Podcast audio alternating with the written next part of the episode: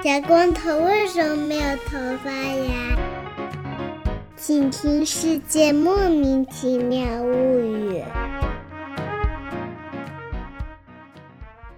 欢迎收听《世界莫名其妙物语》，一档介绍世界中莫名其妙知识的女子相声节目。我是见谁都好为人师的见识。早上好，我是什么时候都说早上好的皮牙子师傅。啊，好的，我是一顿饭能吃十八个饭团的 Y Y。哎，喂，是我啊，是我啊，喂，哦，对，我来过了哦，打过卡了哦，早上好，就是我。早上好，大家好，我是早上好今天晚上好一会儿要去睡觉的助攻。今天大家会发现我这个声音啊，比听起来比较通透，这是因为我今天我临时换了一个麦克风，另外一个麦克风呢给了 PR 的师傅。，PR 的师傅为什么在我家呢？哎，磕 CP 的朋友们啊，哦，今天又有新 CP 了。哦，哎，哎，嗯，今天呢，他要赶这个毕业论文啊，但是呢，平时在家里面啊，老是被他们家两名这个猫同志袭击，导致这个毕业论文迟迟写不完。自从呢我认识他的时候，他已经说他要毕业了，就我就认识他，转眼已经一年半了，他还是要毕业了，还没写完。看看这些博士生啊，朋友们，有怪这个，有怪那个，今天还有怪猫的，哎呦，哎，所以说欢迎来到写不出论文怎么办第二期。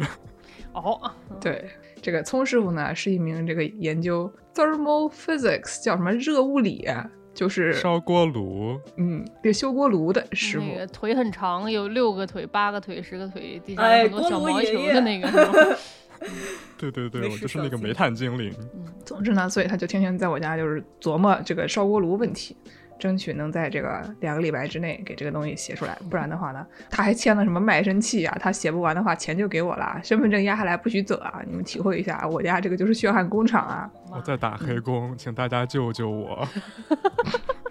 而且呢，这个皮亚的师傅，你看过来不仅要写论文啊，还得被我救上来录节目，真是非常的可怕。你就说说这个论文写不出来，到底怪谁啊？到底怪谁啊？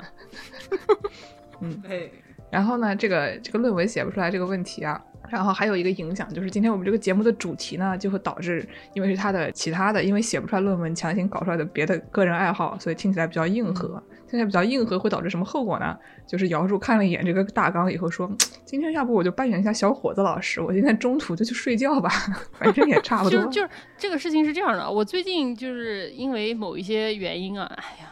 要上一些网课，要上一些 建筑师写的网课啊，然后我最近就上了一个网课。这个网课上来，第一张 PPT 说我们这个建筑行业啊，这个发展的不如全球别的行业啊，那是为什么呢？别的行业都已经非常先进了，我们行业还没有，还在落后啊。那是因为我们没有跟上二十一世纪的新技术啊。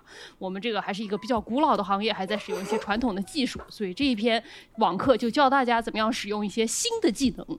他用的这个技技能叫什么？叫做 electronic computation，就是哎电子计算，电子计算。然后下面归零归零，就是教大家。用电脑。对对对对，是归归归零，就是 乘二乘三，反正就是这么一个概念啊。总体来说，我们这个行业的水平也就这样。我个人的水平呢，虽然我嘲笑他，我也不会好到哪里去。我打开这个一个这个节目文档看了一眼，我想说。这是什么啊？这期节目是不是就是一个介绍这个电子计算的节目啊？到底是个什么节目呀？赶紧给我们说一说呀！从师傅上吧。那倒是也不一定，因为我们还会涉及到机房的防火、防盗、防漏水，感觉这正是助攻的专业范围了。嗯，那你要赶紧把这个往前面调一调。我今天真的要早点去睡觉，因为作为一个跑工地的朋友，我明天早上五点钟要起床啊。那我们要不就从这个聪师傅他为什么会搞起这个网络这件事情说起？毕竟呢，搞工科的同志们经常是需要拿一些很大的计算机来算各种各样的东西。然后呢，听说他们那儿的这个计算机啊，它就有就很大，对吧？就是那种能在里面掏出各种奇怪的小动物的那种，很大。那很大呢，就会有一个问题，就是需要有人就是管理这些很大的计算机。然后聪师傅听说他就是这个管理啊很大的计算机的人。对，这种人物俗称网管儿，就大家在网吧都能见到，叫大家重启的那个。你是不是就是那个泡面泡的特别好啊？不是二号台，给我来一碗泡面，我要红烧牛肉面。帮忙点凉皮儿和煎饼果子，是的，是的。你除了这个还干啥？作为一名网管，因为我们要管一个非常大的服务器，就是相当于我们所有人的毕业都记在那个机器上，所有人都会把任务放到那个上面去算算算算算，然后拿这个东西去毕业。那是一个有四千个核左右的很大的服务器。不是你你先说说这个一般的电脑几个核？你就比如我们平时用的电脑会有四核八线程，然后在那个里面就是可能一个里面有一百二十八核或者是六十四个核，然后好几十个机器放在一个巨大巨大的柜子里面，然后每天就在那里有好多这样的柜子。嗡嗡作响，就是一个电脑血汗工厂。哦，这个我还真会。最近我上了一个网课，教大家怎么样搞这个什么，你需要把它这个出热气儿的和出热气儿的怼在一起，然后把这个热气一起降温，然后进冷气的和进冷气的怼在一起啊，这个冷气集中，哦，对 对对对对对吧？这个有什么冷通道和热通道？对对对对对对对对对，哇，助攻才是专业的。那所以你们机房是怎么搞的？嗯，就是我们会有一个柜子，一个巨大的玻璃柜，然后里面装着所有的机器，然后所有的冷气都会在那个里面走，嗯嗯，然后屋子的外面就不需要额外布置空调了。嗯，这种机房最重要的就是要给它降温。嗯对，就是嗯众所周知嘛，那么多计算机它很容易发热。嗯假如外面的空调不好用了，它可能就会发生火灾，或者是屋子里面温度很高。有一天中午就是，就是众所周知，我之前在节目里吹过唢呐。嗯，有一天我中午在机房里吹唢呐，吹着吹着觉得 这怎么那么热呀？然后我就脱了一件外套。过了一会儿，觉得这吹唢呐真的很锻炼啊，就觉得还是好热。然后一看，发现这个机房的温度已经上去了。然后一出去，发现外面的两台空调外机全停了，屋子里面的温度就直接奔着三四十度就去了。啊，我然后还有一次是，还有一次也是这个空调外机故障了，然后早上八点钟忽然接到了一个消息，说是你们机房报警了，你要不要去看一眼？然后我就走到了机房面前，觉得这个温度不太对劲，一摸这个门把手怎么那么烫，我去，门把手烫好吓人。就颇为吓人。然后当时那个机房那中间的温度已经四十度往上了，然后还有点吓人的。那你去了以后怎么解决这个问题啊？嗯，后来就紧急的把所有机器关掉了，让他们不再产生热量，不再压榨那些机器，就暂时是安全的。哦，哦，对，说火灾，火灾是另外一件事情，因为我有一个室友也是在类似的实验室。有一天晚上两点半，室友忽然坐了起来，我们都很疑惑他要干什么。他说：“我们机房着了。”然后他就大半夜两点钟跑出去救火。不是你们自己救火，原来机房管理员网管是这么危险的工作，半夜套上那个什么背带裤是吧？然后戴上消防帽，对戴上消防帽，戴上个面罩，然后不穿上衣，哎，不好意思，串台对对对，了，就江江江户时期的那帮、那嗯帮家伙，就是他们他们机房里面的那个电池坏了，然后就机房就烧起来了，然后他们就停工了半个月。不过还好没有影响他们毕业，所以我的室友已经毕业了。竟然人烧起来都能毕业，你们他就因为家里有两个猫，然后把人家猫的蛋蛋做成了标本，我觉得可能毕不了业了可。能是被猫诅咒了，还是怪猫啊？可以不怪猫，或者是我们可以怪其他的猫。好的，好的，好的，好的，随便你怎行吧么说吧行吧行吧都行啊。嗯，那除了这个火灾、超温，还能有什么其他的生产安全事故啊？还有众所周知，不是众所周知，我们都不知道，好吧？不是众所周知。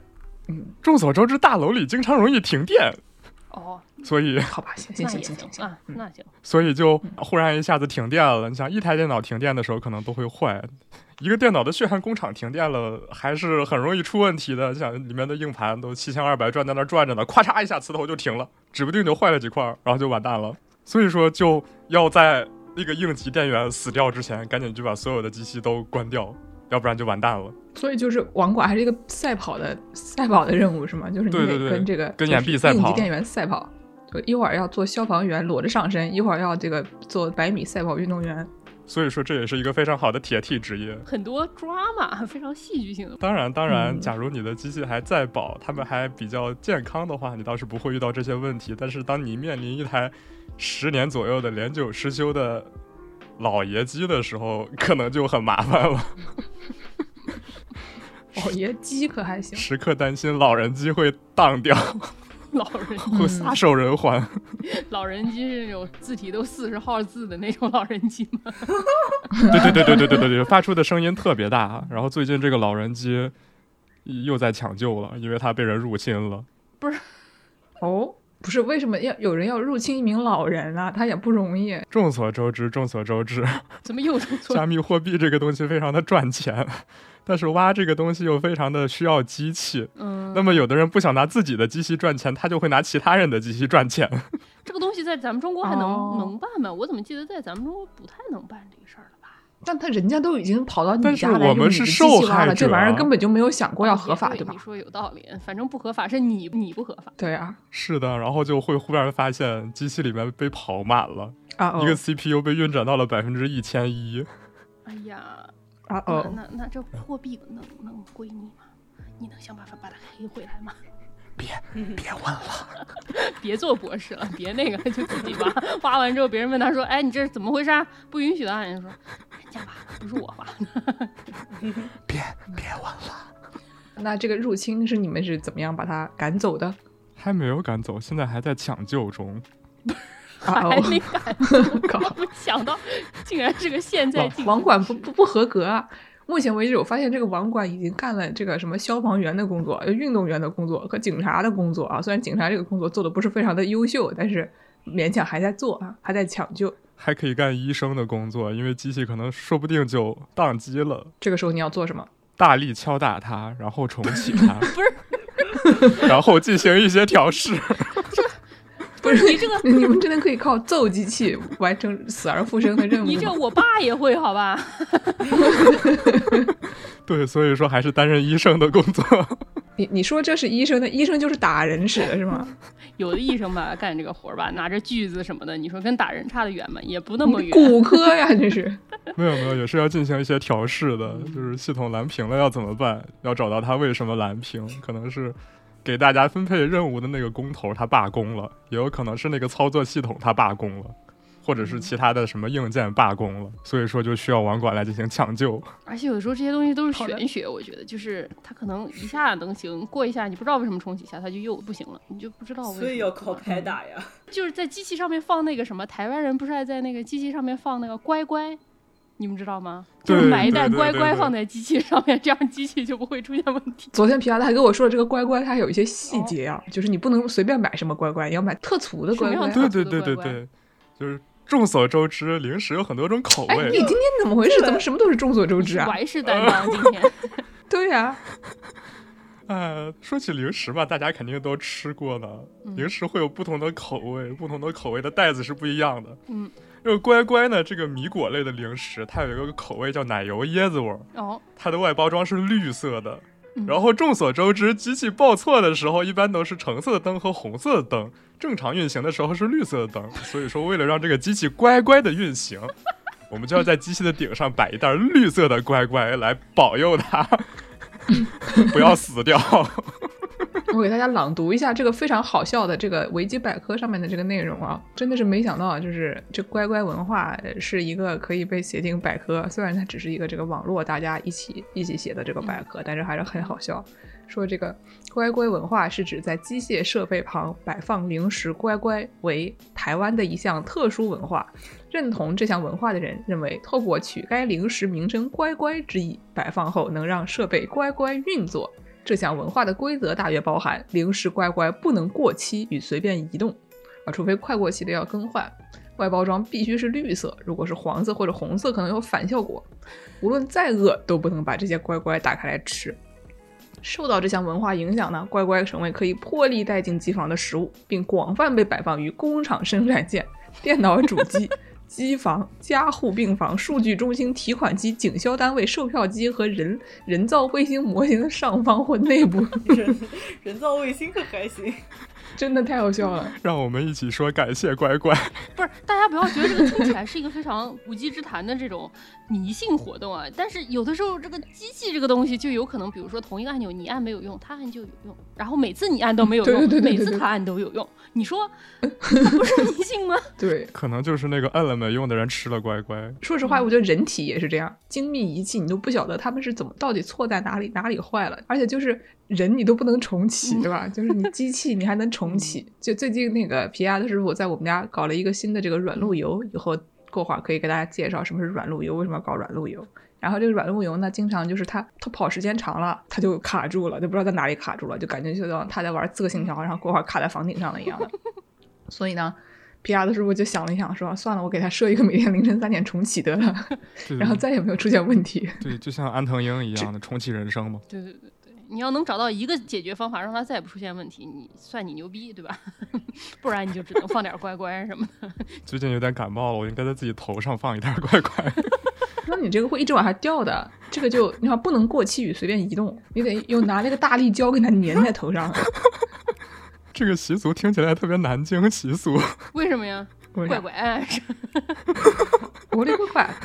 另外一个习俗听起来也很南京习俗，就是说那个网管们都要在面前放一个小黄鸭，然后跟小黄鸭解释我到底做错了什么。对对对，改代码的时候会有一个小黄鸭调试法，就是有些东西你光靠眼睛看可能看不出来，你需要和别人讲一讲，可能你就发现了这个问题在哪儿了。嗯嗯。但是经常麻烦人不好，所以你可以在面前摆一只小黄鸭，你向这个小黄鸭诉说你的痛苦，然后你就能找到这个问题的原因。就比如说昨天晚上和剑师来对大纲的时候，剑师就是那个小黄鸭。因为只有跟剑师讲出来，我才能知道这个东西 哪些东西要讲，哪些东西不能讲。剑师，他说你什么都不懂，现场挑拨离间，现场拆 CP。哎，就不你们就不能天天组那么多新的 CP 啊，这个大家磕不过来的好吧？上一个上一个是谁来着？反正住在我家的，好像一个个的都要被磕 CP。你们这个你们这些行为啊，有点低矮。没不能因为我家大，然后经常能有人来，就对吧？就是见识的丈夫天团不停的在扩充。就你知道一个 CP 的热度只有三个月，嗯三个月都算长的了。你这个你不经常提供点新 CP 给人家磕，我们这个是没有粉丝的，你知道吧？流量都需要定期是这样重启。那个那个什么林黛玉和那个是什么地魔伏地魔，我觉得已经很久了。没有啊你看现在热度也不在上面了呀，热真正热的也就那么几那么几个月呀，对吧？好的好的好的，所以说 CP 都是耗材。什么玩意儿？不过没关系，反正后面我们需要讲解的都是关于网络相关的东西。众所周知，网络这个东西它非常的乱，一个东西连到各种各样的东西上我。觉得他的意思是说，我这儿的这个 CP 网络就像是那个京都水族馆的那个企鹅一样的，就是 炸来炸去。那么剑士就是那个路由器，你们俩也是网上认识是的，你看，于是就被卖到这儿来打黑工了。啊，好好好，我们倒回去，倒回去，讨论一下这个为什么为什么要需要网管？你这个网管除了要做消防员，要做警察，要做这个医生，还要做这个赛跑选手以以外，你除了这些事情以外，还有什么跟这个消防安全、生产生产事故这没什么关系的那种工作？就是嗯本职工作？对吧？你这个网管，你不可能就是真的每天就只给人泡泡面啊。对对对对对对，让我来说一下，有时候在网网吧的时候，网管还会承担一个业务，就是加时间，经常会说喊网管加两点 儿。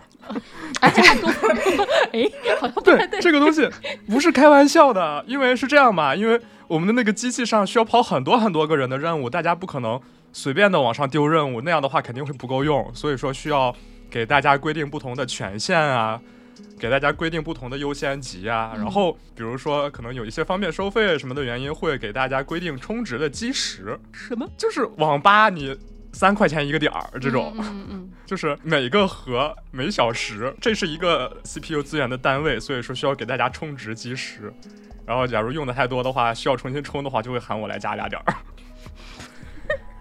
果然是 你们，对，是的，这是一个，果然是真网嗯，管真。的是网管。这是一个功能嗯，而且，嗯而且因为机器嘛，也和人一样，它不可能自己知道自己哪儿出了问题。有的时候碰到一些情况，就莫名其妙的这个机器就变慢了，就像莫名其妙的人就天天早上醒不来一样，就需要一个网管来给他进行一些日常的检查。可能虽然不那么抓马啊 我，知道了，在皮亚的眼里，我就是他的网管。早上九九点多钟就喊起床了啊，不然的话就就一直在外面喊咚咚咚，Penny，咚咚咚，Penny。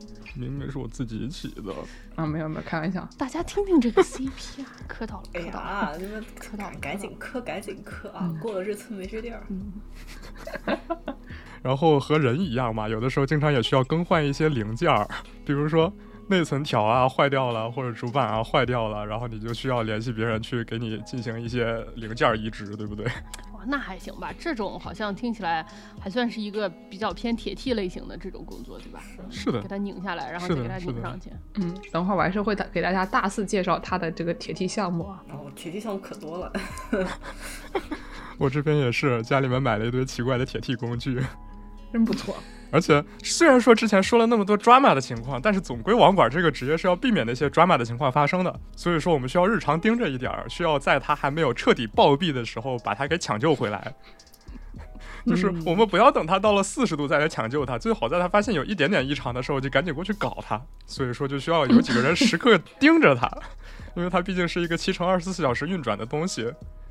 得有人对吧？三班倒虽然没有那么严重，但是总归你需要分一点注意力在上面看着。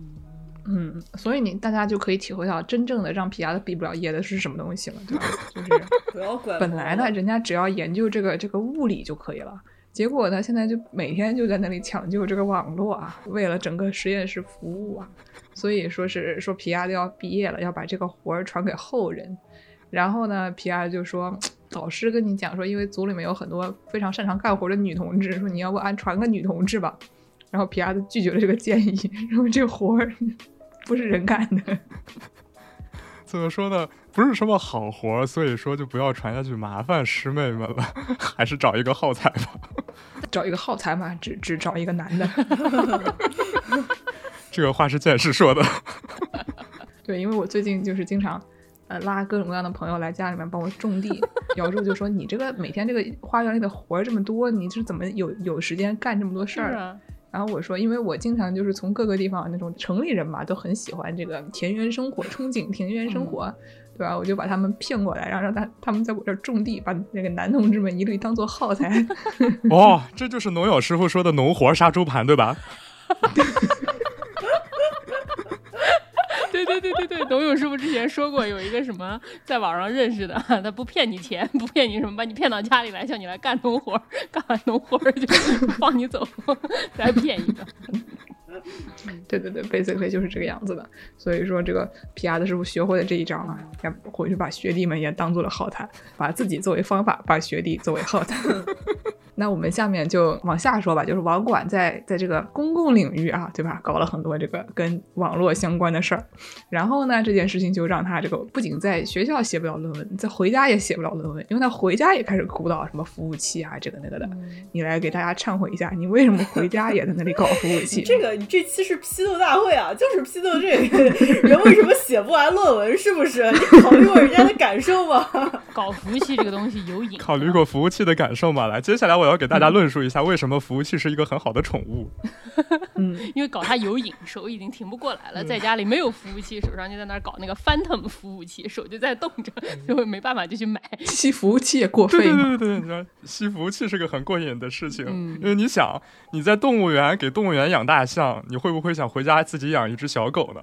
不知道你有没有听过一个笑话，说猕猴桃是一个很好的宠物，因为它没有声音，而且不掉毛。但它会坏啊！不是猕猴桃掉毛的，你不要瞎说。那么短毛的我们，还突然变成一个 fast track 节目，一边摸着芋头，一边说猕猴桃掉毛，这合适吗？这不好。猕猴桃确实掉毛啊，你不是你摸完猕猴桃手上不都是内毛？哦，我们蒸饭不掉毛啊，我严正声明，我们蒸饭真的不掉就是毛。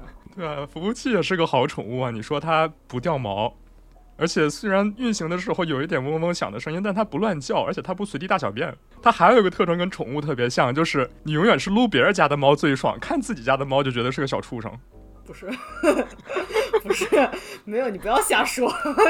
我说实话吧，我看着王师的家的猫吧，就觉得，嗯对啊，但这就是芋头可棒了，你不要瞎说。芋头可能我多少根线，你就你就想象一下，它可能我还是多少根线。就是啊，那那那我还是心甘情愿把蟹给它啃。抖 M 真可怕，大家看看这个养猫的朋友们嘛，你高兴就好。你还有像芋头这么好的小猫咪，能在我这边给给人撸那么久，我家有两只，你不要说了。芋头是最好的小猫咪，万马师傅认证。他们突然拼起来哦，我们俩下线吧，要不让他们俩聊。那个我师傅把你们家芋头上次把你那水壶从炉的炉台上面从不能推下去地方专门拱到能推下的地方，然后再把水壶整个推下去的这个视频放到你家，你循环播放啊。那你怎么办呢？人家小猫咪就是想推水壶呀，你怎么办呢？对不对？我我下线了吧，我下线吧，算了，还是我去睡觉吧。你先走，你先走，让他们俩搞。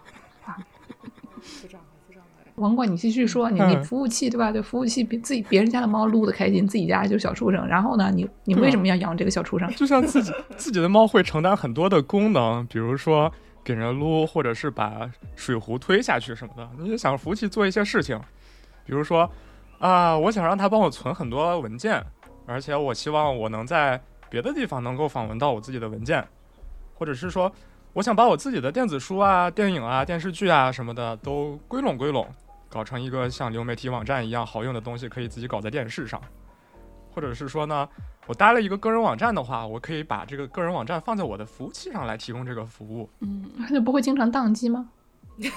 别别问了，你以为我们搞一个个人网站，真的有人来看吗？有的我一个月什么有二六十几个访问量呢，都是什么奇怪跟我差不多的什么苏联啊，不对，什么苏联俄罗斯，苏联苏联 时间旅行者，就是从红旗落地的好慢啊！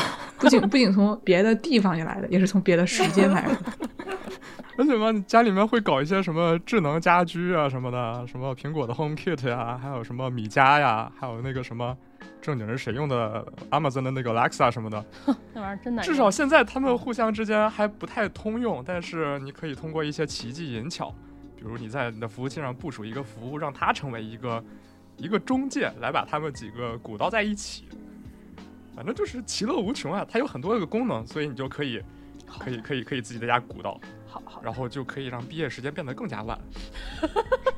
哎哎哎，嗯，是的嗯好吧，那那那下面你就给大家说说你具体鼓捣了哪些？服务器这个东西嘛，众所周知，它的作用就是为人民服务，它就是是一个服务的机器。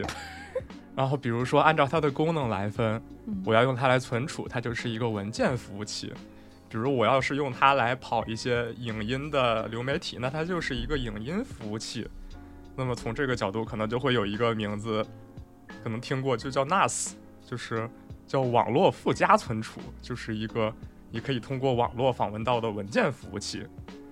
然后比如说呢，你想改善自己家的网络环境，需要一个比较厉害的、算力比较强的东西充当路由器，你就可以部署一个小的东西，叫做软路由，来去扩展你现有的路由器的功能。然后还有一个分类标准呢，就是按照硬件的品牌来分。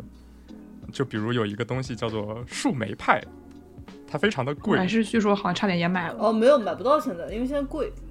就现在哦就是最近三啊，就突然插进了一些奇奇怪怪的知识。最近最近三年就是价格可能是原来的四五倍吧，感觉。可怕！不是，我现在突然很困，你们谁给我解释解释什么什么？我从一个这个什么都不懂的人的角度来给你解释啊，哦谢谢。就是皮牙子师傅，他他有这个 NAS，对吧？他有这个 NAS 呢，在我视觉上的观感是什么样子呢？就是他，比如说在那个浏览器里面随便打个什么幺九二点幺六八点什么什么什么，然后呢，就是进入一个网站。然后你进入这个网站以后呢，你就可以他自己建了一套像有点像一个 Netflix 一样的东西，嗯嗯就是你基本上就是他有自己的网飞，然后你的自己的网飞里面呢，随便点一个什么东西看，对吧？就是它不是不是那个网飞提供的服务，是它你只要有网，你都可以连到他自己家的这个网飞来来看。然后呢，你可以连到他自己家的这个里网络系统，找一些里面他存的什么网盘这样的东西，就不需要经过，比如说我们有的时候说传在那些就是国产的那些网网盘里面，它就过两天暗搓搓带你删掉了，哦你也不晓得为什么啊，你也没干没做错什么，它暗搓搓带你删掉了。然后呢，你要是登录外国的呢，有的时候你看要不大了它要收钱。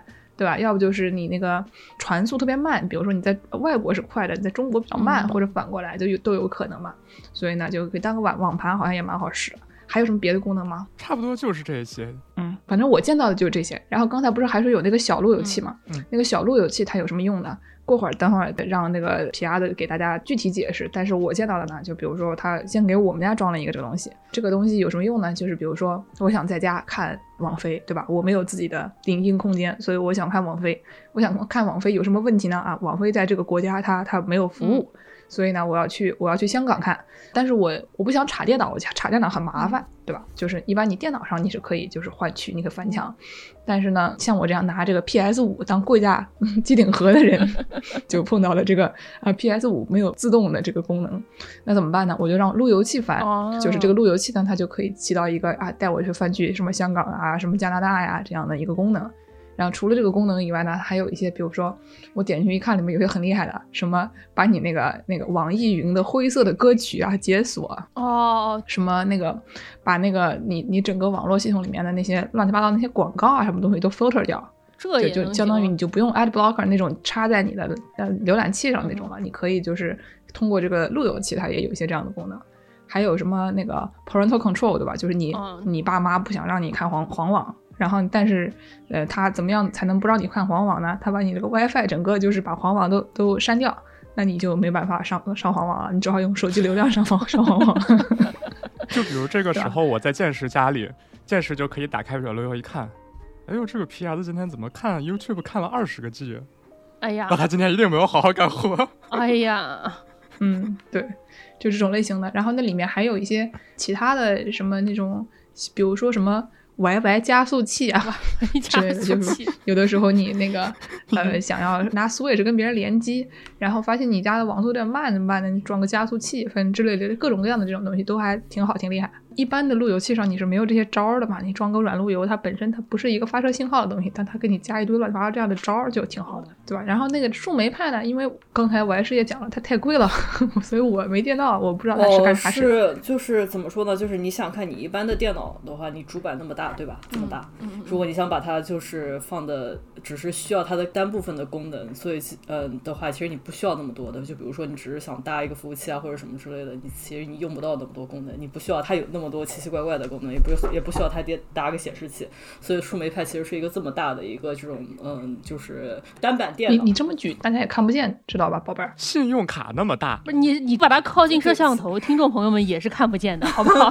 就就可能跟我的脸的四分之一大的差不多这么一个大小的一个单板电脑。朋友们还是 看不见。不是你跟你自己的脸，你能比一下吧，对吧？就是再怎么大，你就可能四分之一到五分之一的样子，这么一个单板电脑吧。就所以它它脸小，它脸小，一张信用卡那么大的功能，基本上可以完成一些电脑比较基础的用途了。哦虽然说可能不能插内存或者插显卡什么的，但是哦，你可以在家的，其实那就更贵了。买的早，入股了，就是就是一个硬通货，就跟跟以前的健身环是一个道理。这个就是按照硬件的品牌来划分服务器的类型，所以说后来有人就从树莓派又开始做出来什么苹果派啊、橘子派啊什么的，都是有的。都都是一些组合啊。嗯，嗯那那我刚刚给大家介绍了这个，比如说我眼中的这个 NAS 啊、软路由啊，都是什么东西？要不皮鸭子给大家这个更加系统性的说一说，这就比如说 NAS 是什么东西啊？它叫什么网络、什么存储、什么，就是是跟 NAS 有什么关系啊？啊，网络存储就是，你比如说你在你的电脑上接了几块硬盘，那就相当于是直接的附加的存储，因为它就是接在你的电脑上的。但是呢，假如不想一直拎着这根线走，你就可以通过网络来连接到你的硬盘上，那么它就是一个网络存储。嗯，然后呢，嗯这个网络存储它自己是一台小电脑，所以说它就可以实现一些很多的功能。嗯，就比如说前面说的那些自自己搭一个网盘啊，自己搭一个 Netflix 啊什么的，都可以在那个上面搞，它的功能就很多。而且你不用担心你自己电脑你的硬盘摔了，或者你的自己电脑炸了，你会影响到那边的数据，你就可以多在另外一个地方备份一份数据，这样也会比较安全。嗯，好的。所以说就是一个比较好的宠物。日常你还要对它有一些什么样的维护吗？说起服务器的日常维护呢，这个时候我们就要再跟收纳结婚。哦，是的，大家都非常熟悉的什么近藤麻里惠啊、佐藤可士和什么的，服务器也是有这么一套收纳的超整理术的。先插一段话，那个 Google Drive 就是一个我们中国人民用不到的一一项服务啊。然后它出现了一个像小广告那样的，或者一个小呃那种 campaign 那样的一个活动，就是说请这个近藤麻里惠来告诉你怎么样 怎么样来整理你的 digital story。就是就是一项很离谱的一项服务，但是大家听说过最近近藤麻里惠说什么？他自从生了三个孩子之后，啊？对对对对对对对对，最近对整理 quote unquote 的原话有一些松懈了。他一直生到第三个才有一些松懈，我觉得也是特别牛逼了，对吧？他已经就相当于他已经读了三个博士了，他才开始鼓捣路由器不是。他从整理上面赚了多少钱啊？他 三个才松口，也可能是头铁嘴硬，好不好？嗯，也是也是，没嗯，拿服务器挖矿后悔了。然 后就是什么这个 digital tidying tips from Maria Kondo，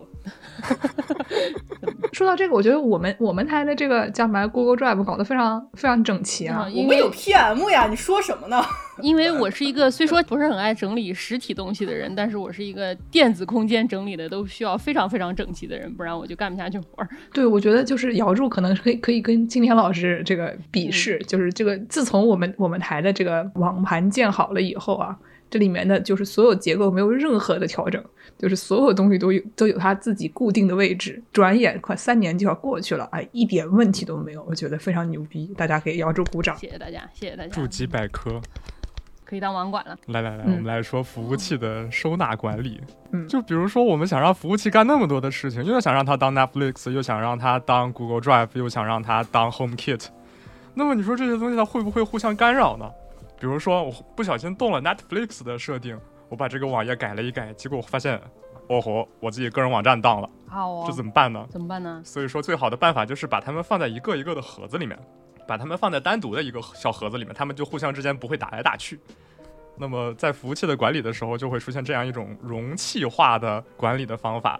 平时常用的一个工具叫做 Docker，是不是就像以前我们那个电脑硬盘，你把它分区一样的感觉？就这一区专门干这个，那一区专门干那个，这样的。不是我，我们节目要是开始收钱了，这都是一些有用的知识了。你这个你出去就是带 Wops 了。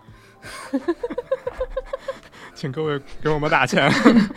对，打钱打钱，就是我们这期节目真的就是你后面还能听到什么什么怎么样让你家的这个路由器整整个搬到墙外去这种这种事情，对吧？这个这不花钱能听吗？这个啊、那会儿我已经睡觉了，所以说如果有关人员来寻找责任人的话，不是我，不是我啊。那可能不是不花钱能听，那就是不能听。我们来说这个服务器的容器，嗯就是它这个 Docker 就是码头搬运嘛，它要一个一个集装箱的封起来，然后每个封起来的是个什么呢？就是一个小系统，就是因为你假如在电脑上跑一个虚拟机，它有那么多的功能，但是有的时候你并不需要，那么这个时候我们就需要像制造一个人棍一样，制造一个系统棍，就把系统的好可怕，各个你。用不到的功能的什么胳膊腿、胳膊腿儿啊、眼睛、鼻子、耳朵什么的都给切掉，留下一个最最最最最基础的能够运行这个服务的东西。其实这个事情并没有这么血腥，我也不知道为什么他要说的这么血腥啊，只是只就是把它精简一下而已。就是把他的、把他的脑脑壳抠出来，然后放在一个小盒子里面，然后他们之间互相就不会干扰了，你为什么越说越可怕了呀，这位宝贝？对吧？荆棘下咽的小说嘛，魍两之匣嘛，就一小盒才是永远的家。而且而且你随身携带一个小盒，总比随身携带一整个人更加省劲儿。所以说，给你的服务器的 负担就更小。所以说骨灰盒也是一种很好的宠物，是这个意思吗？对对，这是一个一个 Docker 的概念。就是日本人的那个骨灰盒的概念，每天还要给他供饭，是不是？你只能吃他吃剩下来的饭。对对对，近藤麻里惠的下辈子整理。太可怕了地狱笑话。对对对，嗯，所以说嗯你就用一个一个小盒，把你自己的一个一个 Netflix 啊、Google Drive 都封好，摆在你的服务器上，看着它每天为你提供服务，就非常的开心。它就是一个很好的宠物。嗯，因为坏了一个，别的不会坏。是的，嗯是的，近藤麻里会的三个孩子，一个坏了，一个啊整天看黄网，另外两个也不会受影响。啊 是的，是的，而且他们互相之间不会抢东西。就是不会说，哎，我要动这个文件，你不许动这个文件，我也要动这个文件，他们就会抢起来。但是这样的话，你就可以把他们放在几个小盒子里，他们就不会互相之间打架抢东西了。真不错。而且你可以规定，你可以用多少东西，他可以用多少东西，你可以玩一个小时电脑，他可以玩两个小时电脑，然后你就可以给他们都做限制，给他们都做规定，嗯，你就又成了一个小盒子的网管。我看他就是想当网管。那我们下面讲软路由。呃，下面讲就是讲路由器吧，就从路由器开始讲，嗯因为这是比较简单的内容，然后再过渡到什么软路由和奇奇怪怪的东西。好的，嗯，然后姚柱可以睡觉了。差差不多了，差不多了，十点半十点半经。助攻已经可以是那那下面给我们介绍一下这个路由器吧。对这个说到这个路由器啊，我最近这个刚搬到现在这个房子来的时候呢，就最开始，对吧？就是你要你要装网，嗯，然后呢就会有个工程师啊，这师傅就上门来，然后跟你唠嗑，一边唠嗑呢，一边就开始给你安装一个什么光猫啊。然后呢，跟你把这个就这这玩意儿美国没有，美国这个东西好像都在墙里什么的，就是我在在美国就是一个网线往你的那个路由器上一插结束了啊。对，因为它那个都是装在同一个通信的这个小柜子里，然后它每一户入户就有一个在墙上有一个接口，然后都是对预先接好的。你基本打个电话，你去激活一下，自己自己插一下就得了，差不多的这种情况。对，然后呢？但是我们这儿是是就非常离奇，就是这个师傅先过来，然后把你这个那个墙上那个小盒子拆开，拆开他也不给你装回去，我靠，这这兄弟不行。然后他就拆开了以后呢，就抽出来几根彩色的线，然后再拿一根那个网线，把那个网线绞开，网线黄色儿的，把外面那个黄色儿的皮绞开，然后又蹬出来五根彩色的线，然后把这这几几根线啊，就像是那种什么恐龙战队变身一样的，一个是绞绞绞绞绞，然后那个夹在一起，它上面有一个塑料的那个透明的一个什么小夹子，然后给它每一个对准颜色啊，夹在一起，就像是那种什么柯南剧场版里面那个柯南每次都是马上剪红那个魔线都剪蓝爆炸了，然后就是我剪剪蓝色的还是剪红色的嗯，对吧？就这种类型的。他还不跟他女朋友表白，整天就暗戳戳的说：“哎呀，红线不能剪。”真是的。对，然后就是这这这几根线，我家这几根线还暴露在外面，他也没给它摁回去，也没怎么样，就就就就在那儿，对吧？就是那就就这个网线它就在那里。然后呢，就这个东西你先呃叫什么来着？插到你的路由器上。然后我家呢，先是出来一个光猫，光猫插到路由器上，路由器插到软路由上，软路由上又插一个新的路由器，这整个设置就是 就混乱。然后我这两个插在一起，是因为它的线是从那个墙里走的，所以我先插到第一个路由器，然后它走到墙里面，从墙里面再从另外一头墙出来，出来以后又插到那个就是新的路由器上，整个就是一套就是非常混沌的 设施。而且里面还会有各种奇奇怪怪的名词，什么什么网关、掩码、MAC 地址、DNS，对对对对频对，段信到一堆东西。我碰到一个问题，就是我那个软路由它不太好使，然后呢，我就去检查它到底有什么问题。PR 就跟我说，你把它设成那个叫什么来着？桥接模式，桥接模式，然后我就到处找他那个桥接模式，然后跟我说你把这个子网掩码设成幺六八点，不是就我就我就整个人就我就懵逼，对吧？然后我就上网就找教程，发现上网上的这些教程吧，不说人话。首先你太跌了，就是跌到跌到你这玩意儿都不懂吗？上来，那你还是不要自己。搞了吧。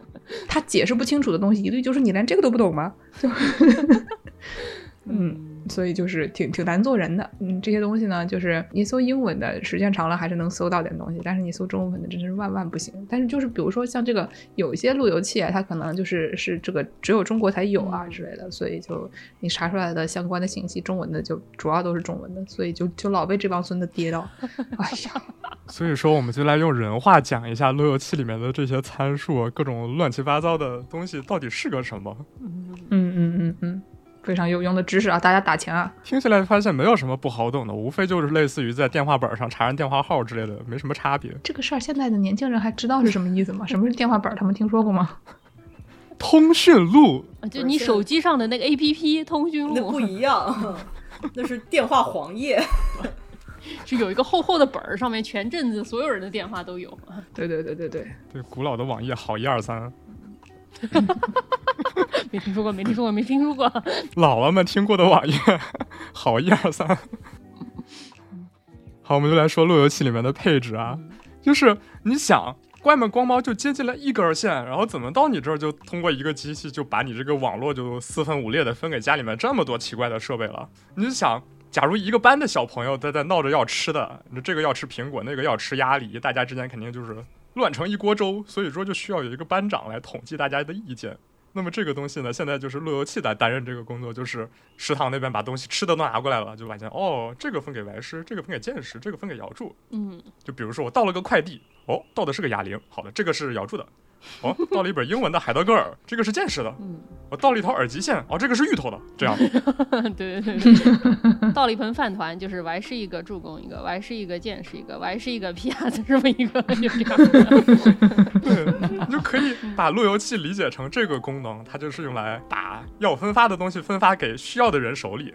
嗯，然后呢，嗯你在路由器设置里面的那个网关，实际上就相当于是这个东西，就是告诉你，哦，这个分发的这个人他叫啥，他的名字就叫做网关。啊，就网管呗，他就是这个口对对，他音有点怪。就是这个网管，他就是这个分东西的班长。是的，是的，带口音的网管，就是？网管穿了个马甲，就叫做网关。对。然后网网关的这个 IP 就是这个网管的电话号，你需要通过这个网管的电话号来进一步给你的网里面的设备来分配它的内容。又是姥姥们才知道的一些知识。这个酒店电话接线员啊 内线机，对对对。说到内线机，就提到经常会听到的名词，什么广域网和局域网。那个广域网呢，就是那个全世界都能连在一起的，没一个好东西的那个网络。啊，就是一就是一种传说，见过的人不多。对，但是见过的人都不在了。对，哟然后，然后局域网的就是酒店的那个内线机，你你就可以去拨打点餐，然后叫你起床什么的，这种这个就叫做局域网。为什么会出来这种东西呢？因为你想，电话号只有十三位，IP 也只有四个三位数，它能够分配的机器就只非常非常的有限，那全世界肯定是不够分的。嗯所以说就需要分配一个局域网。我不需要和所有人都连，我只需要通过那个网管和大家连起来就好了。我有一个问题啊，在这里。就是好多的这种，你一般就是自己家的这个网，经常默认都是什么幺九二点幺六八点零点一之类的这种，就可能有一些区别，但是经常就是幺九二点幺六八开始的，这是为什么呀？这个就它就是随随便便就设定了一个幺九二点幺六八，然后就是所有人都用这个吗？嗯，对，它就是一个比较默认的东西。当然，你也可以不用这个，就是你幺九二点幺六七什么的也都是没有关系的。我就觉得说，每次大家就说你要是登录你的路由器，你就你就在那个状态栏点幺九二点幺六八点零点一，然后试试一般都能出来。我就感觉就像是那个所有的那种就是设置都是你要先打 admin password，基本上都能进去。对对对对对对，所以说就会涉及到网关和子网掩码。这个子网掩码是什么呢？我我先给大家说一下，这个子网掩码是那个就是儿子的网络那个子网，嗯、然后掩是掩护的掩，码是外码是那个码，就是电话号码的码。嗯、对，因为它的英文是 mask，哦，就是。哦，就是口罩、面罩，对，口罩。嗯，要怎么认出来它这个是局域网里面？我要通过哪几个 IP 里面的四个数字的哪几个来去对局域网里面的设备进行分配呢？就是我把前三段捂住，不要看，然后只看最后一段，就是个内线电话的概念。对对对，内线电话，你拨到杠一就是叫早餐，拨到杠二就是叫起床，而不是说拨到什么杠一杠一、杠二杠一，你只需要看最后的那个杠一就好。哦那么只需要看 IP 四个数字里面的最后一个数字呢，在子网掩码上就是二五五点二五五点二五五点零。这个二五五也是也是 admin password 那种，就是瞎定的是吗？啊，这个不是，这个是你可以把它理解为二进制，就是多少个一多少个零，就是会出来一个整数，一个二百五十六，这么来的那个二五五。哦，二五五是这么来的。对，这个二五五不是随便的。哦、对，是的。这个子网掩码就是用来干这个的，就相当于你前面写了一一一，然后把前面几位都给遮住，你只需要看最后一位，就是这个子网掩码，就是告诉你这个子网只需要看这一段，不需要看前面的东西。嗯，是的，就是这样的，叫子网掩码。但一般家里面设的都是三个二五五一个零，就是只需要看最后一位。为什么为什么要设子网掩码这个这个东西？就是为什么要把前面的挡住？就是来区分哪一段是负责子网的，然后哪一段是负责前面的识别的，或者说你甚至可以有多个那种虚拟的局域网，然后你把它们之间互相分开。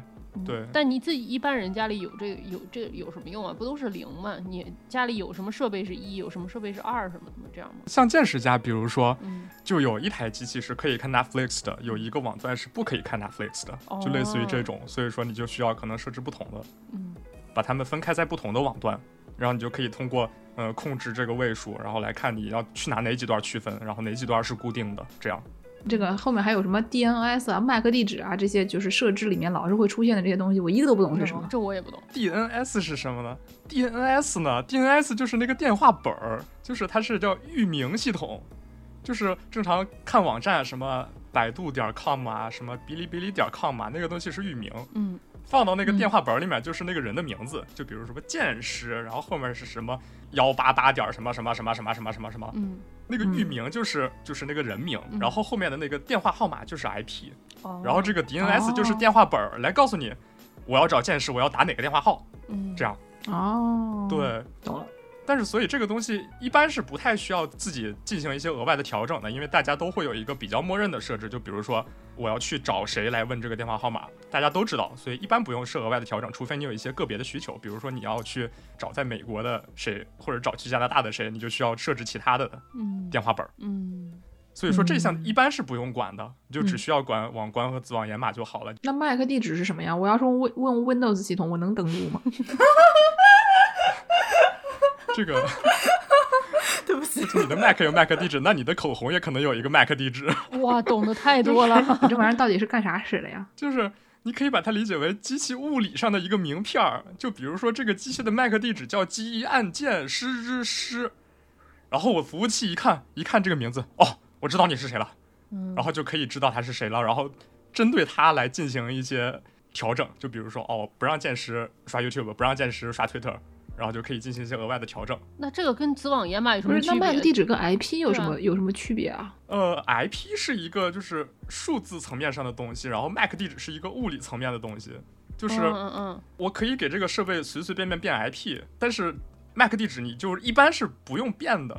然后这样的话，你就可以唯一的通过这个名字认到这个设备。嗯，然后假如这个设备的 IP 变了，但 MAC 地址没变，你还能认出来。你穿了马甲，我也认识你嗯，的意思。哦，就是 MAC 地址是他自己每一个器械的自己的一个身份证啊。对他自己的一个名字，他的那个工牌儿。嗯，哦，就是我看了一下，说这个 MAC address 叫 Media Access Control，就是 MAC。然后呢，说它这个用途啊，就 MAC 和 IP 是一个用途，但是就是这个 MAC address 是为了它这个这个物理地址，它这个这个东西到底是到哪台机器的。嗯然后 IP 呢，就是说他们在这个这个网络里面做哪种服务，就是它这个在网络里面的这个身份是什么？我听起来好像是，比如说我们大家都在一个大厂里面上班，然后那个 IP 像是你的花名，但是这个 MAC address 就像是你在哪个工位上。因为就是有的时候，就是你其实很多你自己其实电脑或者是设备连的话，都是有的时候会用一些动态 IP 地址，所以就是你需要的时候才会给你一个一个号，然后这个号其实每次都会变的。就是我们知道现在很多工位都是有这种呃那个叫什么 Hot dynamic desking，嗯 hot desk 对，这个又是我的，怎么说着说着这个我又会了，朋友们，这个对，就是你这个。人，你人是不变的，但你坐哪儿是可以每次随机分的。哦，那还不是工位，那 MAC address 真的就是这个，身份证号码，对吧？就是那个就是就是你身份嗯证号了，对。懂了，是懂了的，所以说就可以通过这个认出来你是哪台机器，你长什么样，然后来再给给你分配 IP 之类的功能。好的，然后网络设置基本上就是这个样子了，就是只要把这几项设好了，基本上你就可以在你就可以网上冲浪了。上那个好一二三，你你就可以你就可以网上冲浪了。这样的话，你就可以通过你的局域网里面正常的来找到你的那个网管是谁，然后这个网管来替你广播信号出去，你就可以上网了，你就可以冲浪了。嗯，然后你还有泡面可以吃，对吧？是的，是的，是的。然后基本上就是这一块儿。假如你只需要上面连一根网线出来的话，你就基本上只需要设置这些东西。但是假如呢，你需要拿手机来去连 WiFi 什么的，你就可能会需要用到那些无线的模块儿。然后就你用 WiFi 的话，就会经常看到什么什么 TP Link，然后 TP Link 杠五 G。然后为什么会有这种区分呢？就是 WiFi 它它广播信号出去，它用的那个电磁波的频段会不太一样。然后就会分成几个大段儿，比如说二点四的这一段儿，五的这一段儿，然后每段儿的特点不一样。比如说二点四的那一段儿呢，它可以传播的距离就很远，嗯嗯嗯，但是它的带宽就很低。对，但是五 G 的那个呢，你可能可以传播很大的带宽，但是可能你进了厕所关了门，然后就收不到了。毕竟五 G 那个什么传播新冠啊，什么戴个口罩是 对对对对对对对对对对啊之类的？这个时候你只要关上厕所门，然后就好了。对对对对对，然后这每个大段里面呢有很多个小段儿，然后就比如说二点四级，但是比如说二点四到二点四五，二点四五到二点五这种又会分很多个小段，这叫不同的信道。然后你可以选择你这个信号是在哪个信道里面发送的。嗯，但假如呢，你和邻居家的信道设置成完全一样重合的，可能他们之间就会就会干涉，然后你就你就收不到信号了，哇就可能你拧一拧广播，发现听到了邻居家的电话一样的感觉。这玩意儿也是这个普通人就就是现在的年轻人不懂的一没有个东西听说过。对对对对对，所以说要要去合理的配置你的信道，你可能让它挂一个自动配置，然后它就会检测可能哪一段容易被占用，然后就找一个合适的那一段给你来传播信号，你就不容易就收到别的怪东西，或者不容易收不到东西了。但是这个东西大部分都是可以自动设置的，只需要知道。二点四 G 和五 G，它们两个频段的带宽和传播的距离不一样就好了，然后其他的信道什么的就自动设置就好，一般不太用管。嗯，好，基本就是这样，就是大喇叭的使用方法 这一部分就是，我们能讲一些跟这个怎么说呢，跟我们的个人生活关系更加紧密的内容吗？听得云里雾里的，只能说好。嗯，就比如说我们真的要设置的时候的那些，哦。然后之前见识说很疑惑，那个桥接模式和路由模式又是什么个东西？路由模式呢，就相当于我这个地方是一个网管，我要通过这个网管去分东西。但是假如是嗯桥接模式呢，就是，哎，你不用当网管，我给你啥，你只需要把所有的这些东西给下一个人就好了。就是那种感觉像是那个关八玩玩那个就是击鼓传花哦，一样不是那什么英语接龙是吗？啊，对，英语接龙，英语接龙，那不是那英语英语接龙也可能到最后啥都不是呀。但是这个是一个靠谱的英语接龙，就是他可以把前面的人说的东西全全完完本本的复述给后面的人。不是日本人搞的英语接龙是吗？是的。那么这个就是桥接模式，就是我只需要让他当一个大喇叭去传播出去就好了，我不需要让你去当网管。所以说这个就是桥接模式，就相当于让路由器停止了思考，让你当网管和不当网管就是路由模式和桥接模式。嗯，大致可以这么理解。就比如说剑世家已经有那个软路由来当网管了，我就可以在下面只是接上一个桥接模式，让路由器当一个大喇叭去广播信息就是了。然后像剑世家里的网络为什么需要一个旁路网？为什么需要一个软路由呢？就是有的时候你你有的需要看 Netflix，有的人不需要看 Netflix，那么你就需要有两个网管来去管理他们。你就需要在主网管底下支出一个叉，分出来另一个网管来去给那些需要用 Netflix 的人泡泡面，然后你就可以把你整个的网络分成两个不同的部分。你假如想去看 Netflix，你就去找那个网管；然后你假如不需要用那个服务，你就可以找这个网管。这样的话，你就可以给家里面的设备分成两个不同的用途，然后把它们区分开。这个就是旁路网关。我们家现在的设置大概就是这个旁路由呢，负责就是所有游戏机们。它游戏机们，它有的时候被当机顶盒，有的时候就是你要下游戏什么的，他们就需要一个就是他们自己特殊的流量的那种感觉，因为他们自己上面不能装那些就乱七八糟的软件嘛。你手机和电脑是可以的，所以手机、电脑你可以在上面设置我一会儿开一会儿关。但是呢，这游戏机上面你就只能说我们就一直开着，然后就一直让他们用。就是想象一下，他们俩人肉就在香港，然后但是其他的机器呢，他们还是需要就是使用这个正常的网络的。不然的话，你说我我要是上这个单位的什么图书馆，我也上不去了。这种类型的东西，所以就是其他的大部分的，我们大家都还是用的是自己的那个，就是家里正常的那个网络。对对对，所以说这个时候就是我们一个香港网管，一个本地网管。那么那个香港网管就是那个旁路网管。网关网关网关 网关，听起来好像是很喜欢把这些服务家里这些网络都分成区分成块儿，这样好像是更高效还是怎么？还是更更不容易坏？各干各的，就是他他他们本来这些东西他们就分区了，所以呢，你人就得待在他他正确的那个区，你才能以比较快的网速上这个网。不然的话，你就会就是你就等啊。比如剑师，他想去南京吃鸭子，他就只需要坐火车从这儿去南京就好了。嗯。但是结果你搭上了去香港的快车，然后又从香港回了南京，那当然就慢了。嗯嗯。然后这个时候经常会听到的一个东西叫做 VPN。嗯。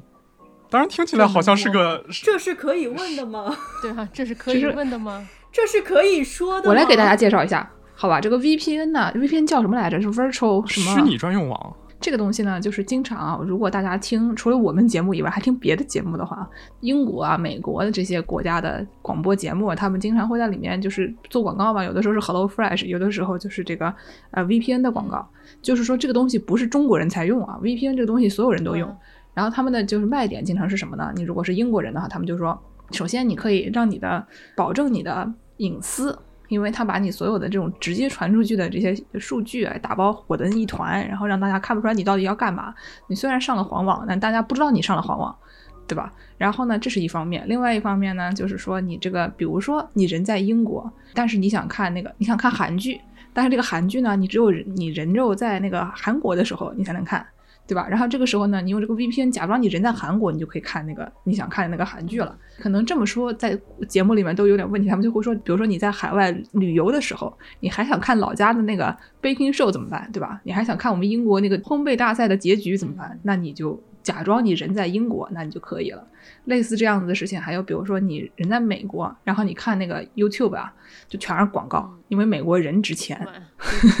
然后呢，你就把你的这个 IP 转到什么，比如说任何一个不是美国的国家，他们的人不值钱，所以他们的广告就会很少。你比如说你到日本，日本就没什么广告。哦，是吗？对，就是任何其他的国家都没什么广告，只有美国广告狂多无比。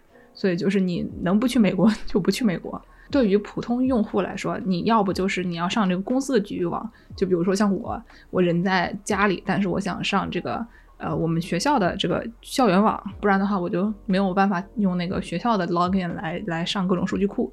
然后这个时候我就要用 VPN，还有的人，比如说你人在在外面出差，但是你想上公司的网，你也得用 VPN。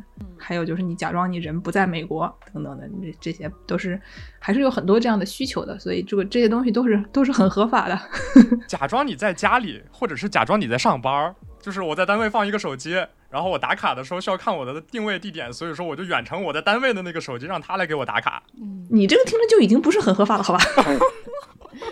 马 上 被老板知道了。把你的单位的那个鼠标弄成什么每两秒动一下，每两秒动一下。呃，记住叫那个什么 mouse jiggler，对，对对对对对。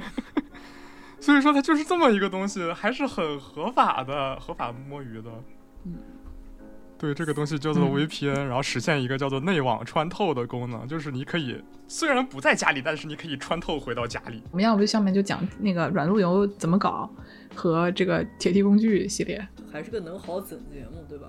嗯，下面我还是要上线了，朋友们，十一点了，我要去睡觉了。你们 接着说，我明天早上五点半要跑工地啊。拜拜。拜拜。那我们接下来就继续让这个 PR 给我们介绍一下，就是毕竟我家这个软路由目前为止运行的还不错啊，但是这个东西它有很多这种非常细节的细节，就是这个这个软路由，其实我到现在都不太确定它到底这是个啥，因为你买的时候吧，它感觉好像就是一些那种做什么乱七八糟的工业控制啊什么的。对，工控控机控制小主机器的那种，对，那种网站你就随便买的，然后买来呢，你还要给它的这个不管是硬件还是软件，好像得稍微捣鼓一下，对好像主要是软件，您得给它稍微捣鼓一下。然后呢，你给它捣鼓完了以后呢，就这个插上去了以后，还有一堆乱七八糟的设置，所以就是你跟着这玩意儿来做，就是搞得我云里雾里的。主要是这个刷机的这个 行为不是我自己干的，所以我也不懂。那个 PR 要不给大家大概解释一下这个东西到底是咋回事儿？就是为什么叫它软路由呢？因为软路由是和硬路由做的区分的。硬路由就是通过它已经就是烧好的在上面的那个硬件的电路来实现路由器的这个功能。软路由呢，就相当于我给一个电脑上搭了一套软件，然后通过这些软件来做路由器的功能，然后在这个基础上就可以做比较多的修改。它就是通过软件实现的，所以说叫软路由。然后软路由呢，有它自己专门的系统，就比如说一些什么 OpenWRT 啊、梅林啊什么的，反正就是可以理解成类似于 Mac 或者是 Windows 一样的东西，但是它是搞路由自己用的系统。刷机的这个过程呢，就是你直接把那个系统拷在这个 SD 卡里面，然后把 SD 卡插在软路由里面就可以了，就像普通装 Windows 主机一样，你需要放一个启动盘，把启动盘放进去，然后把这个整个系统装好。这是一样的，嗯无非就是你提前把系统拷在一个 SD 卡上，把 SD 卡插在软路由里面当做那个硬盘，然后这个软路由就活了，哦就可以用起来了。所以说实际上不是一个很复杂的功能，你只要把那个把你下载到的那个系统烧在那个卡上就好了。懂了。就像类似于姥姥们用的光盘里面，你需要可以什么可擦写光盘，把那个光盘放进去，自己做一张专辑出来，这种 青年小伙子录自己的专辑。最早那个什么 Windows 刷机的时候，就大家用的这个 Windows 版本叫什么雨林沐风版本，就是不知道大对对对家对 刷这个 XP 的时候还有没有印象？什么大白菜啊，什么老毛桃啊什么的，他们做的事情其实就是把一个已经搞好的系统的一个镜像文件给它写到这张卡里，所以说实际上并不需要什么多复杂的操作，你只只需要把文件拖进去，好吧，你开始工作吧，然后让它工作好就可以了。实际上不太需要做什么额外的设置，然后把这张卡烧好了之后插到软路由里，它就是一个可以运行的系统了。嗯，懂了，懂了，懂了。只是它这个这个整个设置比较老，不像现在的电脑就是打开就能用。对，为什么好多都是那种什么小主机啊、工控机啊拿来做这种事情？就是因为它不是一个有很大市场的东西，所以说大家都是拿一些边角料的东西来凑合凑合，或者是是用一些本来不是用来干这个东西的机器来改一改，用来干这个事情。原来如此。所以说实际上就是一个低功耗的小电脑而已，无非就是不是什么大品牌的。嗯，那它为什么可以进行我刚才说的那些什么跨区啊，什么嗯，把这个广告删了呀，什么 BT 下载啊，什么这个呃，搞一些那种家长设置这些乱七八糟的功能啊？因为它其实本质上就是一台小电脑嘛。那么你在电脑上就可以运行很多的软件啊，就像我们在电脑上开 Word 或者开什么之类的，它就可以开一个软件，就去广告。比如说，哦，我接收到的这个 IP，这个电话号码，这个人我认识，他不是什么好人，我就不让他打进来，就是实现了类似于这样的一个功能。他把一些看起来就很可疑的名字直接就丢掉了，然后就可以实现了去广告的功能。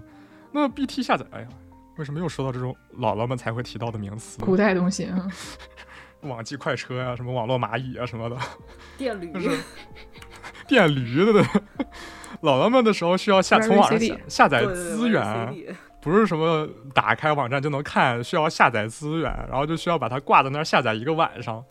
那么现在这个这个软路由它能干的就是你在上面就可以挂 VCD，挂一个电驴来帮你下载，然后帮你做种，帮你把你的东西传给别人，把别人的东西拿给你，这样就你就不需要开自己的电脑来做这个事情了，让一个不费电的东西长期的在那儿放着，你就能做各种事情了。你就比如你有的时候需要假装你自己在香港的时候呢，你就可以在它上面搭一个飞机场，来把你自己运到香港。你因为你是在这个飞机场里面的，你不会觉得你自己是在，你是需要额外去翻到香港。你就说哦，我可以收到香港的信号，那么我就是在香港了。你只需要听网管接受的信息，你不需要自己再去飞来飞去了。嗯，所有东西都是由这个啊网管一次性打包交给你的，所以就完成了一个代理的过程。哎，但是这个呃，这个飞机场的这个这玩意儿，它不是有各种协议嘛？那这各种协议之间有什么区别？什么 Trojan、Shadowsocks 这些嗯加密协议什么的？对，这些协议它都是一些用来加密的协议，但是这个加密协议为什么要加密呢？让我们来假设啊，假设有这样一个反派大 boss，不要光假设了，这个形象过于的具体了。你在说什么东西？我听不懂哎。就是是这样的，嗯我们假设有这么一个坏蛋，那个大 boss 拿着一个电话本儿说：“哦，这个人不是好人，我们不能让别人联系到他，就把这个人的电话号码给给改了，或者是说，哦，有人要给这个人打电话了，哦，我把这个电话线掐掉，我不要让他上。这什么阻止小娃早恋的这个家长？对对对对对对对对对，姥姥们以前用过的绿霸。我操，绿霸可还行。然后这个时候，小娃要怎么办才能早恋，而且不被家长发现呢？就他可以把情书夹在练习册里面，然后给到别人，这样的话就不容易被发现了。或者是说呢，你这个情书你用一个 看上去很像做题的东西来写出来，然后家长就不会发现这是情书，藏头诗是吗？对对对对对对对对，藏头诗，然后写的都是些什么化学反应、数学年轻的时候都在忙什么啊？你这是钓鱼执法，不了业才干这种事情。小的时候我才没干过这种事情。见见识不要解释了钓鱼执法。所以说这些加密协议就是这些藏头诗，就是这些练习册，用来把你的那个情书啊、小纸条啊夹在里面，防止这个小纸条被家长发现。这天哪，这过于可爱了，我已经不知道该说什么。对，所以说就是一个 为了对抗一个不知道哪儿来的 parental control 的一些奇技淫巧。嗯，懂了，懂了，懂了。平时家里面用网的时候，经常不知道姥姥们有没有碰到过情况，就是不是你说姥姥们有没有碰到这个情况？然后你这个问题是直接的甩向了我们，这个合适吗？对，毕竟你也就比我们小个两三岁。不知道各位的姥姥们有没有碰到这个情况？就是小的时候电闪雷鸣的天气，电闪雷鸣的天气看电视，看着看着一雷劈下来，电视就坏了。不是，我们基本上怎么说呢？还是积了一些阴德的人，好吧？我们毕竟这个人民教师还是积了一些阴德对，对对不太容易遭到天打雷劈。就是有一些不积阴德的人可能会用到一个东西，就是或者是本杰明·富兰克林是吗？对对对对对 对，有些本杰明·富兰克林们为了他的那个电视的安全，他就需要搞一个避雷针来去防止他自己的电视遭雷劈，或者防止自己电视忽然停电了看不了电视，他就需要搞一个叫 UPS 的东西。人和包裹服务，什么玩意儿？我以为是那个，就是那个美国顺丰，呃，然后比顺丰差一百倍，就什么东西都寄不到的然。后它叫 Interruptible Power Supply，就是不间断电源。它的一个作用就是防止自己被雷劈，就是比如说它可以防止浪涌，比如说忽然来了一个大电流、大电压，然后就为了防止这个东西对你的电脑造成伤害，它就来先替你拦一下，就是一个避雷针，或者是说。嗯。嗯，你输进来的那个试电啊，虽然它说自己是五十赫兹，但是有的时候它可能会上下调，这个东西对供电也是会有影响的。然后你就可以通过这么样一个设置来帮你进行一个稳压，来进行一个整流，让你那个电脑能收到更稳定的电，让电脑活得久一点，不至于遭雷劈，不至于忽然断供。嗯，然后它里面还有一个电池，所以有一个很大的电池。然后比如说你停电了，这个时候电脑并不会就是直接就 shut down 了，它的硬盘还可以转，因为有这个电池来给它供电。但是它虽然供电不了很长时间，它可以比如说半个小时，在这半个小时之内已经足够让这个 UPS 给电脑发信号说，哎哎哎，城管来了，快跑快跑快跑！然后 电脑就可以把自己的摊儿收拾了，然后就跑了。这个时候就不会被城管抓到。就是就不会被断电影响，不会忽然之间就是硬盘停转这种情况，就让电脑比较安全。我怎么感觉就是你的电脑听起来都是特别的，怎么说呢？每天都在做一些那在违法的边缘跃跃欲试的事情，然后就老有各种人来抓你。难道不是在去世的边缘跃跃欲试吗？是在暴毙的边缘跃跃欲试哎。听的也对，嗯，对啊，防止他忽然卷过去，所以说需要用这个东西来给他供能，就按压心脏，心脏马杀鸡。好的，那要不我们就最后讲到这个铁 T 工具系列。对，毕竟本台是一个铁 T 频道，接下来给大家讲解一些铁 T 工具。呃，我们在此要经常没事儿给大家这个澄清一下啊，我们对铁 T 这个词的这个认识啊，就像是怎么说呢？它不是一个对于就是性向啊，或者对于这个人的外观的描述。我们一般呢就是觉得说，既然有人能用什么汉字来形容一人，对吧？就是虽然我觉得。这个行为非常低矮，那我们为什么不能讲点好的，对吧？就我们要不就是庆祝一下这个铁 T 的力量大这件事情，所以我们一般呢就管那些怎么说力气大的、能干哎热心肠的、能干体力活的，然后就是手工能力特别强的，反正就是那种能拯救世界的这一类人啊，对吧？扛着那个消防器材就去救火了，这些人不管他是男是女，年纪大大还是年纪小，对吧？一律都都尊称他为铁 T。所以呢，我们台这个这个铁 T 这这个是个荣誉称号，是一个这个 honorary degree，对 honorary degree，对吧？就是怎么说我我颁给你一个这个就是铁 T 角色，不管你喜欢男孩子还是喜欢女孩子，你只要手握一个电钻一个角磨机，你就是一个铁 T。你假如家里面再有一个车床起床，你就是铁 T 之王。所以说手工梗也是一个铁 T，大概就是这个意思。嗯，说到这个铁 T 呢，嗯，前段时间皮亚子跟我说啊。皮亚子他妈听说也是一个很擅长这个修网的人，然后呢，前段时间皮亚子说他他妈想要玩一玩这个 Chat GPT，把 Chat GPT 变成一个 Chat G 铁 T，然后呢就去问这个 GPT 说，你要不跟跟我说说这个啊网线的水晶头那个线序都是怎么 怎么安的，然后想考一考 Chat GPT。我倒要考考你这个网线线序是怎么样，然后 Chat GPT 就会出来，你把网线拨开，从左到右的排列顺序分别为。白绿绿白橙蓝白蓝橙白棕棕，这什么东西啊？什么是水晶头线序啊？就是你看的那个网线里面，它有前面有一堆金属片片，然后后面连了很多条线。你要知道，我们现在的听众可能现在连网线都没有见过。对，得从零开始说起。什么是网线？网线呢，就是 你要你要上网。首先，你就要顺着那个网爬上去，那么你就需要一根线。就蜘蛛织网都需要蜘蛛丝嘛，所以说你就需要一根蜘蛛丝。但是你看着它是一根蜘蛛丝，实际上它是由八根丝扭在一起的，变成一根蜘蛛丝。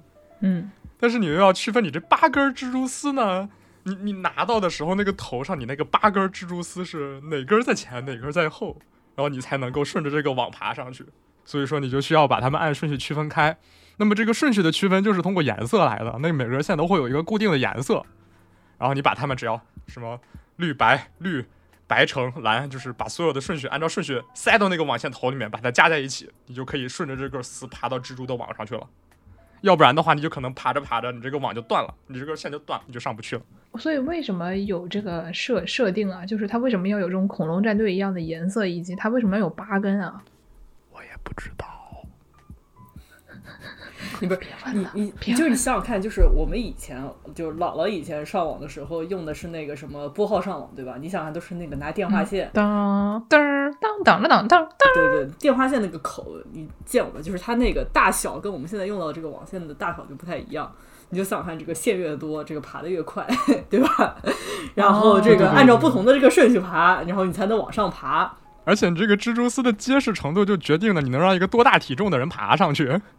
就比如说，经常听到网线会有什么五类呀、超五类呀、六类呀什么之类的说法，就是用来形容这个蜘蛛丝的牢固程度。就它们之间，什么信号的屏蔽的程度越好，你就能用越越大的带宽。就比如说，你假如只需要使用一个百兆网，你就需要一根五类线。我假如是一个体重比较大的人，我就需要用一根超五类的线才能爬上去，就是这根蜘蛛丝会比较硬实一点啊。我假如是一个体重非常大的人。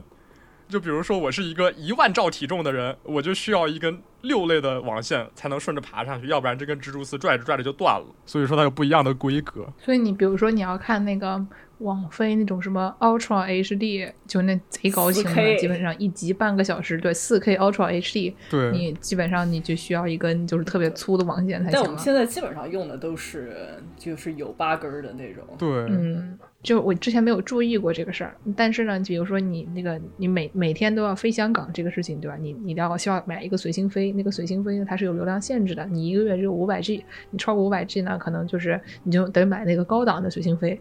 所以呢，我就会观察一下我一天用多少流量，发现干别的事儿没问题，你随便看看这个 YouTube 啊没有问题，但你一旦看起了这个 Netflix Ultra HD 4K，我的个老天爷！嗯那可不，就你这个就机场流量基本上就是就是以肉眼可见的速度就咚咚往下降，那玩意儿还是挺挺厉害的。对我有的时候觉得我的这个一千块钱的小米电视配不上它。对，然后假如你同时有十个人要飞这个随心飞，二十个人、一万个人要飞这个随心飞，那么你就需要用一个比较好的飞机才能送大家飞出去。那么这个比较好的飞机就是六类网线，超六类网线，嗯，你就可以让更多的人嗯同时飞这个随心飞。嗯所以说，一般至少大家在家里面的网线最起码得是五类的吧，要不然的话你连百兆都跑不满。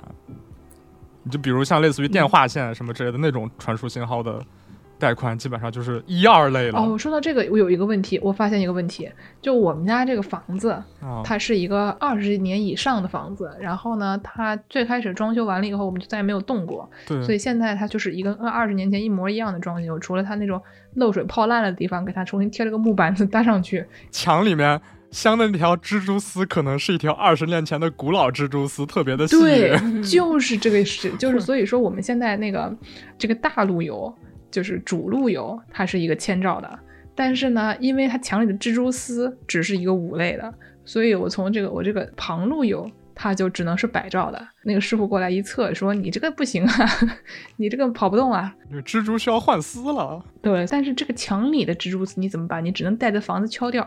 所以我们现在也没有别的办法，他只能就就这么试吧。就少看网飞啊，怎么办呢？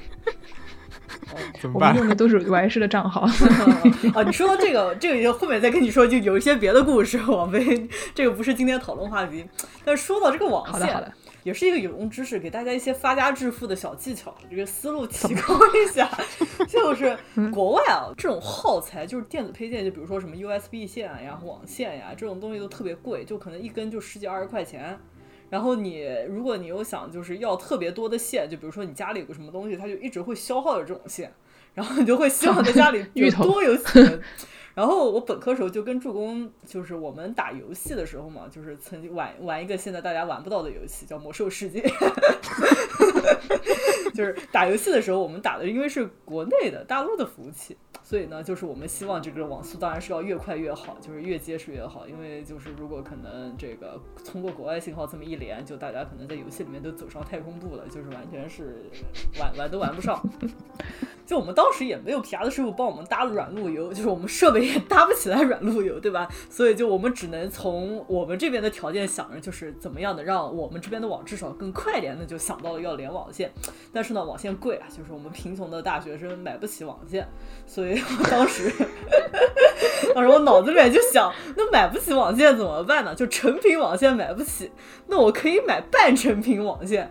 然后我大概是从 我靠我当时是从这个亚马逊上面买了，可能是跟跟我半个人这么高，就是可能是大概有几十米这么长的这个网线原材料吧。然后我又从淘宝上搞了点水晶头，搞了个压线器。然后那段时间，我真的是逢人就问你要不要网线，你要多少米，我帮你压一根。纯手工制造手搓网线，手做网线，我靠，而厉且是害啊！定制啊！你要多少米，我给你压多少米，对吧？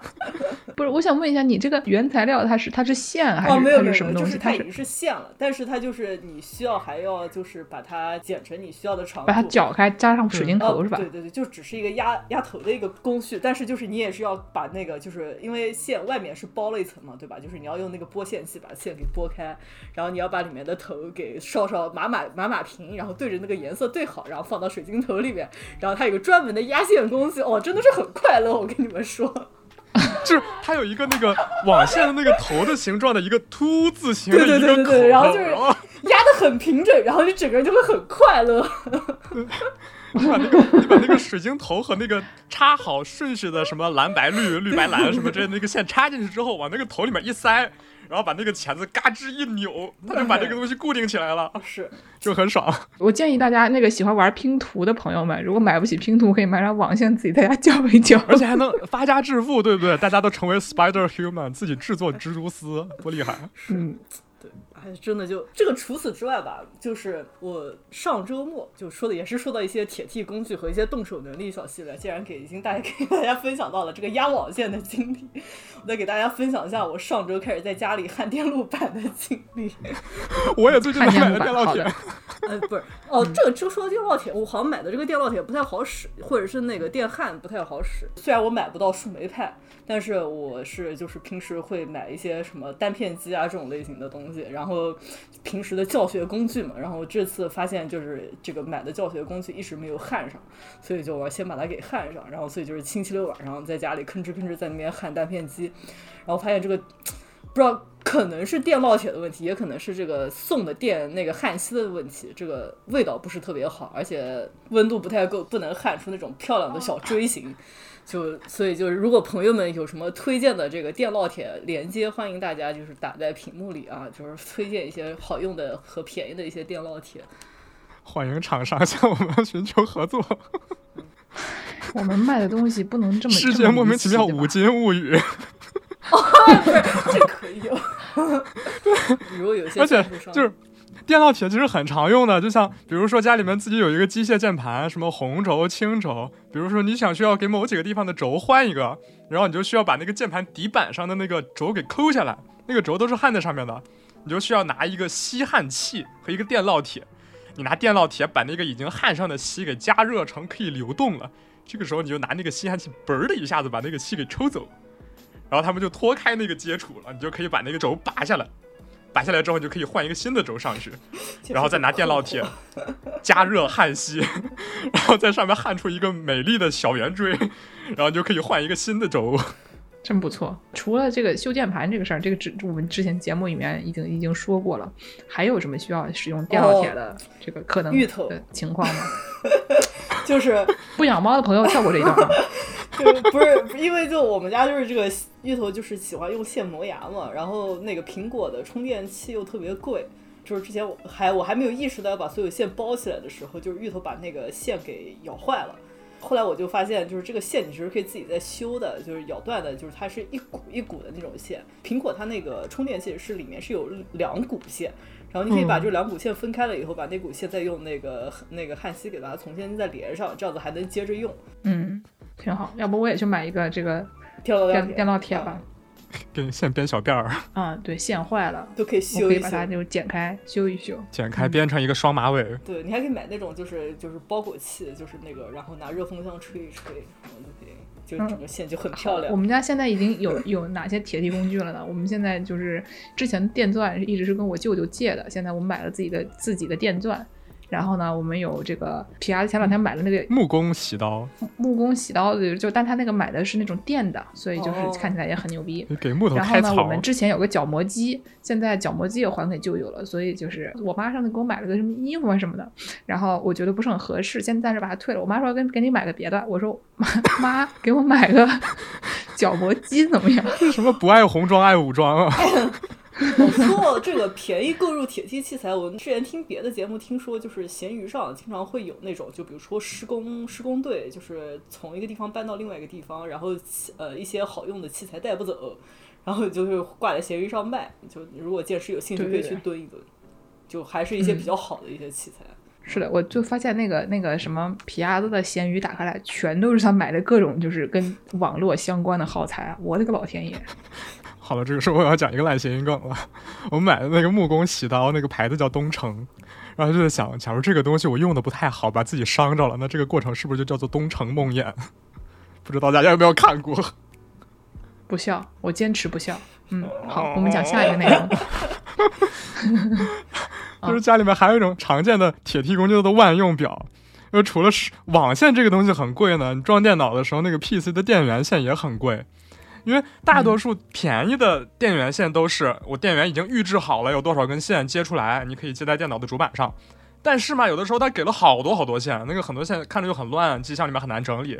你就可以用一种叫模组电源的东西，就相当于每根线都是可以拆卸的，你可以根据自己的需求加线啊、减线啊，然后电脑里面比较整洁，就比较方便收纳。嗯，那这个时候你就需要定制那个电源线，因为你既然要自己做那个模组，自己放不同的电源的话，你就需要根据，比如说每根供电的接口，它的那个电位都不一样啊，有的是十二伏的，有的是五伏的，有的是三点三伏的，有的是负五伏，有的是负十二伏，你就要知道我每个接口的那个电位是多少，然后你就可以用那个万用表，一头接地，一头接那个接口。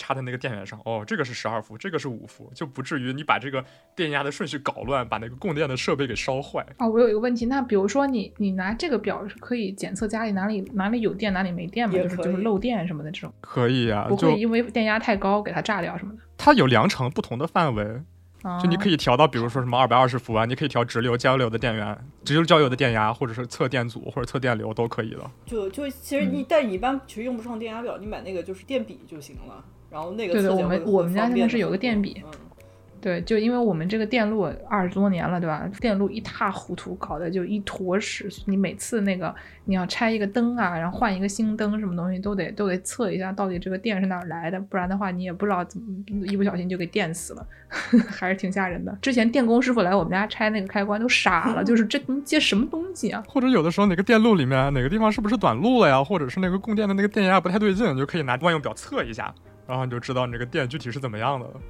可能就高中的时候学的那些电学知识，什么欧姆定律什么的，就都用在这儿了，大家看看这个学物理还是有一定的作用的，虽然没有什么用，但是也是有一定用的。